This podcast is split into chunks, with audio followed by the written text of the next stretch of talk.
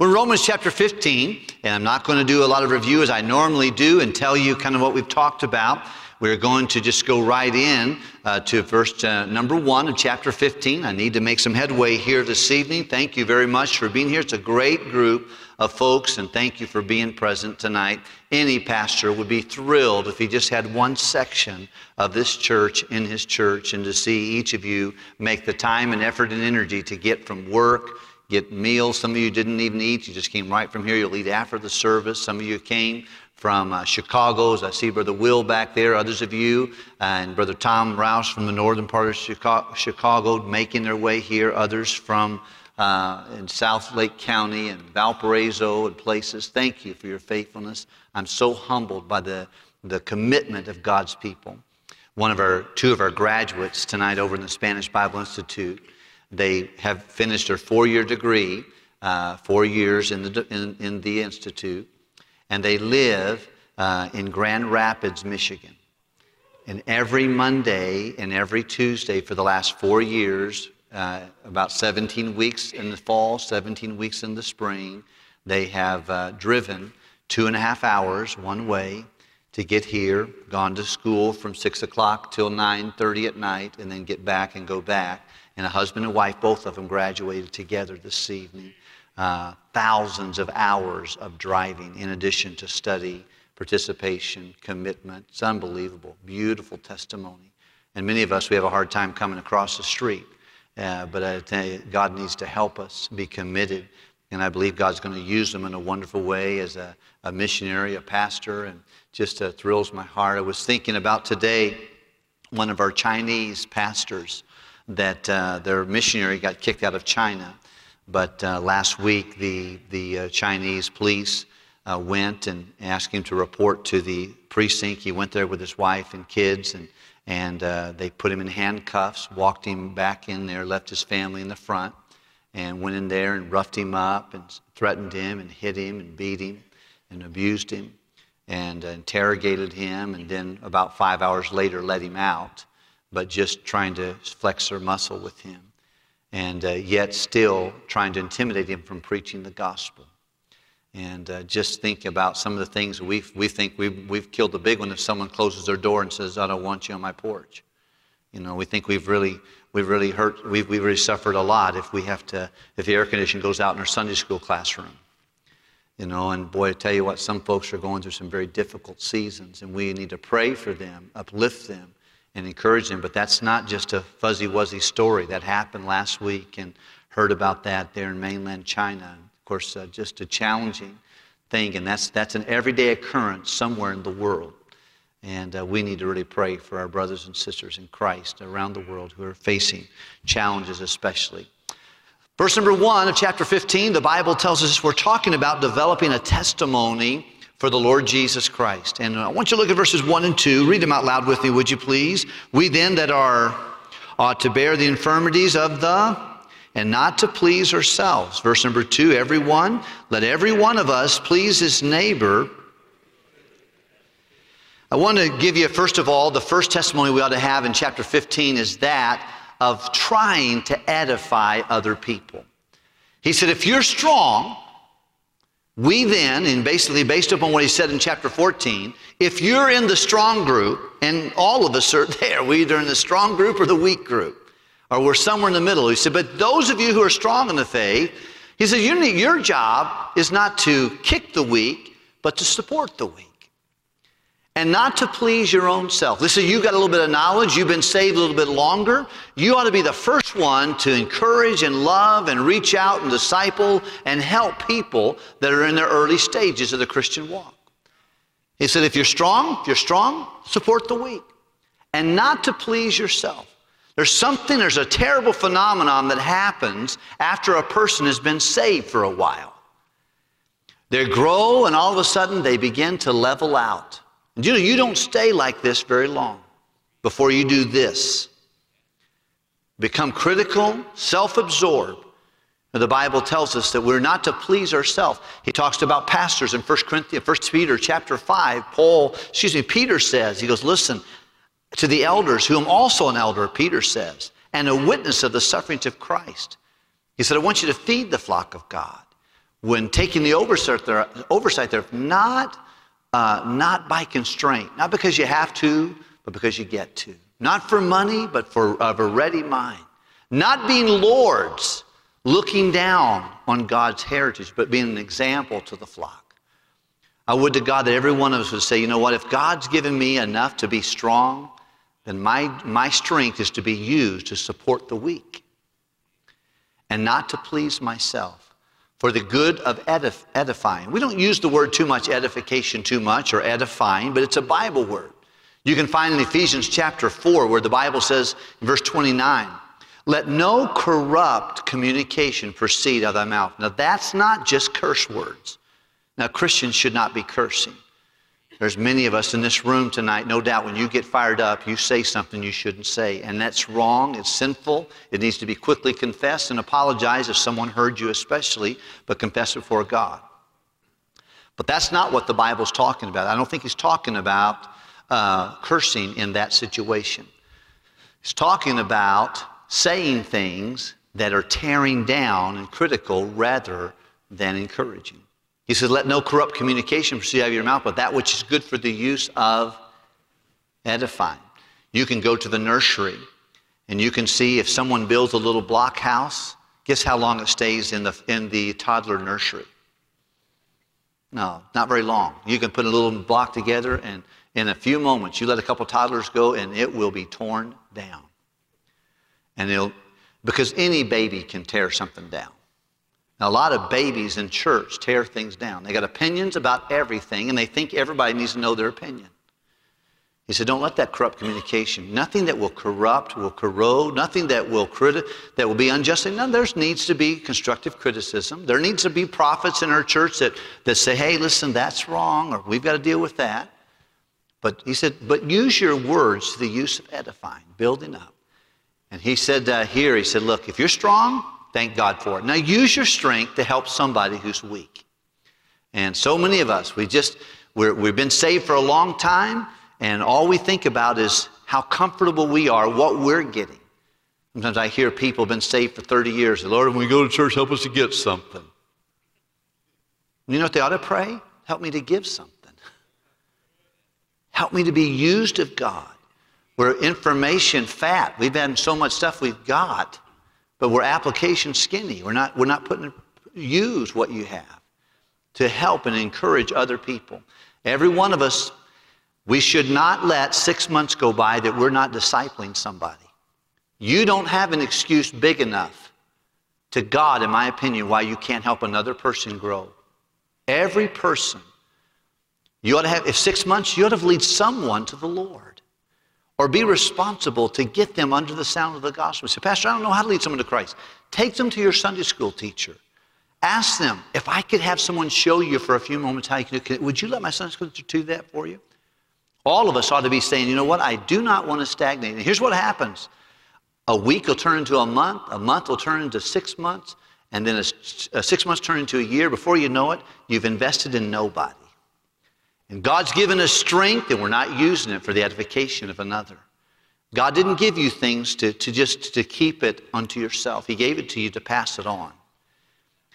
He tells us that the things that you've heard and uh, been assured of, he said, those things I want you to, to commit to faithful men who can teach others also. One of the reasons the world has not heard the gospel of Christ is because Christians like me and Christians like you have, have just kept it and we haven't, we haven't given it out.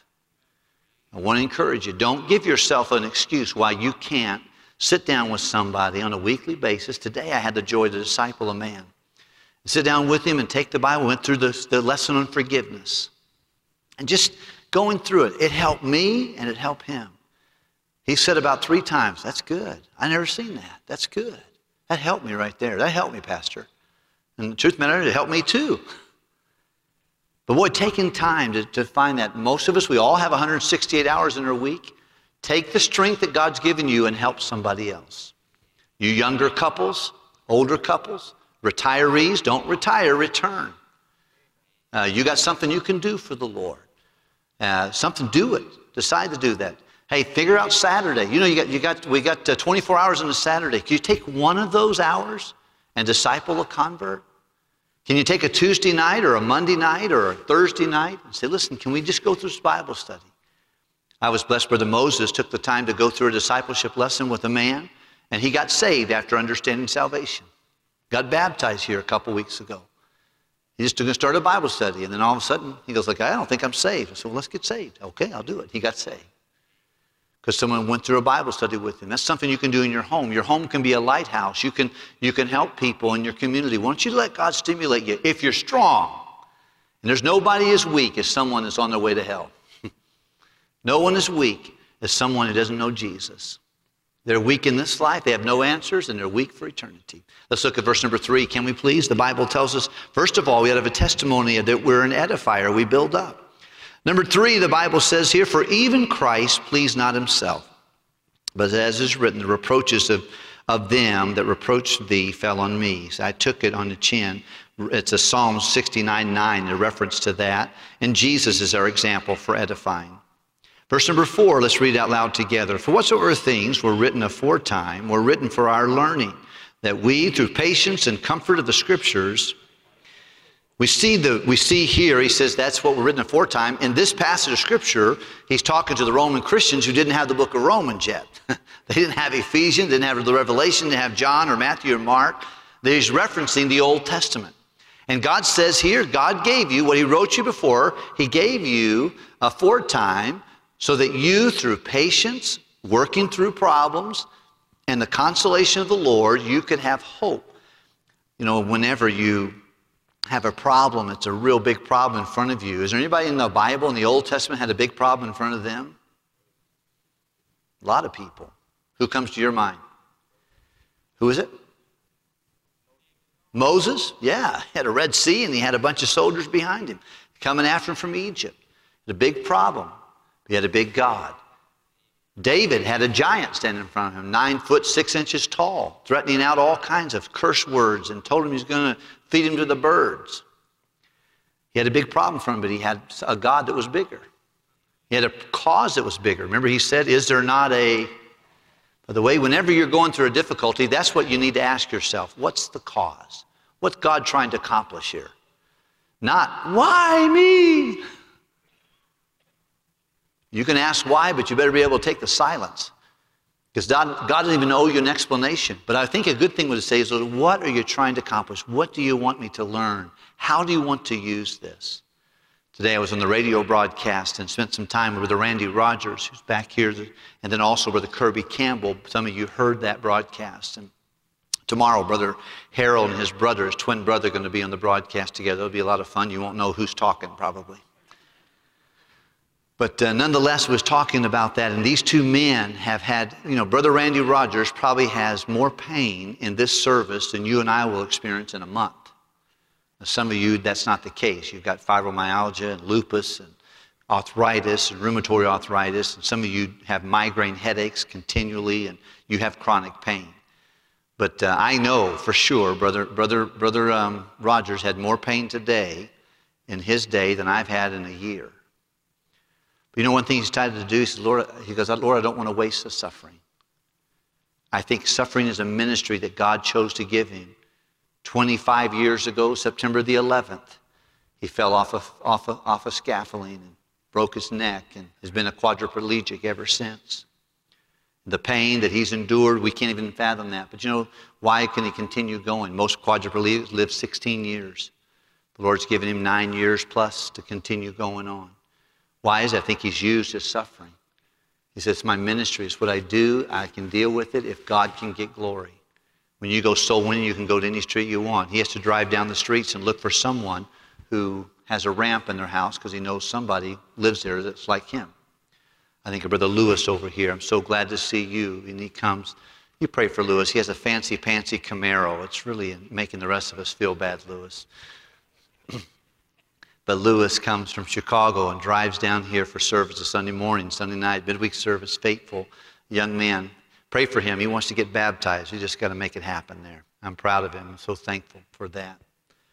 But these men who go through their, their, their problems in regards to that, uh, we, need to, we need to thank God for them. But the same thing, all these problems that people go through is to build hope in us. And God gave us the scriptures.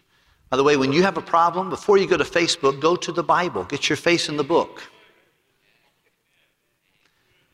Go to Psalms before you go typing the world's your problems. Go to Proverbs, read a proverb, say, Lord, is there anything you want me to know here before I go, I go tell everybody? Before I get on the phone and start calling everybody for, and I, I think it's good to call people for prayer, but many of us need to spend a little more time in prayer personally with the Lord and in the Word of God. And then you know what's going to be the outcome of that? One word hope. Hope is a guarantee based upon what God said. We won't always need hope. We won't always need faith. And we'll always need love. Love's an eternal attribute. So, but one time, one day, your faith will become sight. He said there's hope, faith, and love or charity. The greatest of these is charity. Why? It's an eternal attribute. But in this life, we need hope, and hope is fostered from the scriptures. Verse number four, we ought to be Bible believing people, testimony of Bible believing. Verse number four, we just read it five. Let's read it together. Now, the God of patience and consolation grant you to be like minded Now, here he says patience and consolations. Patience is the continue work to continue going. When you see patience, it means strength to continue. One thing I don't, we don't like patience, and some so you don't pray for patience because God makes patience through trials. But really, trials do help us. You can't uh, test the strength of an anchor in shallow waters. You've got to get in the deep water, and there's difficult times that come.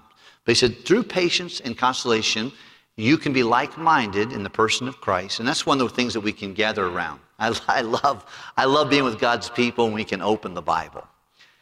I was with the City Baptist teachers today, and I had the joy to be with the Hammond Baptist teachers on Friday. And tomorrow we're going to uh, Berean Baptist over in Rockford, Brother, Brother Swanson's uh, teachers uh, in service. But I'm glad to be able to say in each of those things, I can say, let's take our Bibles and turn. Boy, I can see people go to the Bible. Look what the Bible does, it gets us on the same page real quick. You can argue with me, I can argue with you. We can argue with the Bible, but the Bible does produce patience and consolation, comfort from God. And then I love the next thing it says in verse number six. Let's look at it if we can. The Bible tells us here, in verse six, that ye may be with one mind, in one mouth, glorifying who?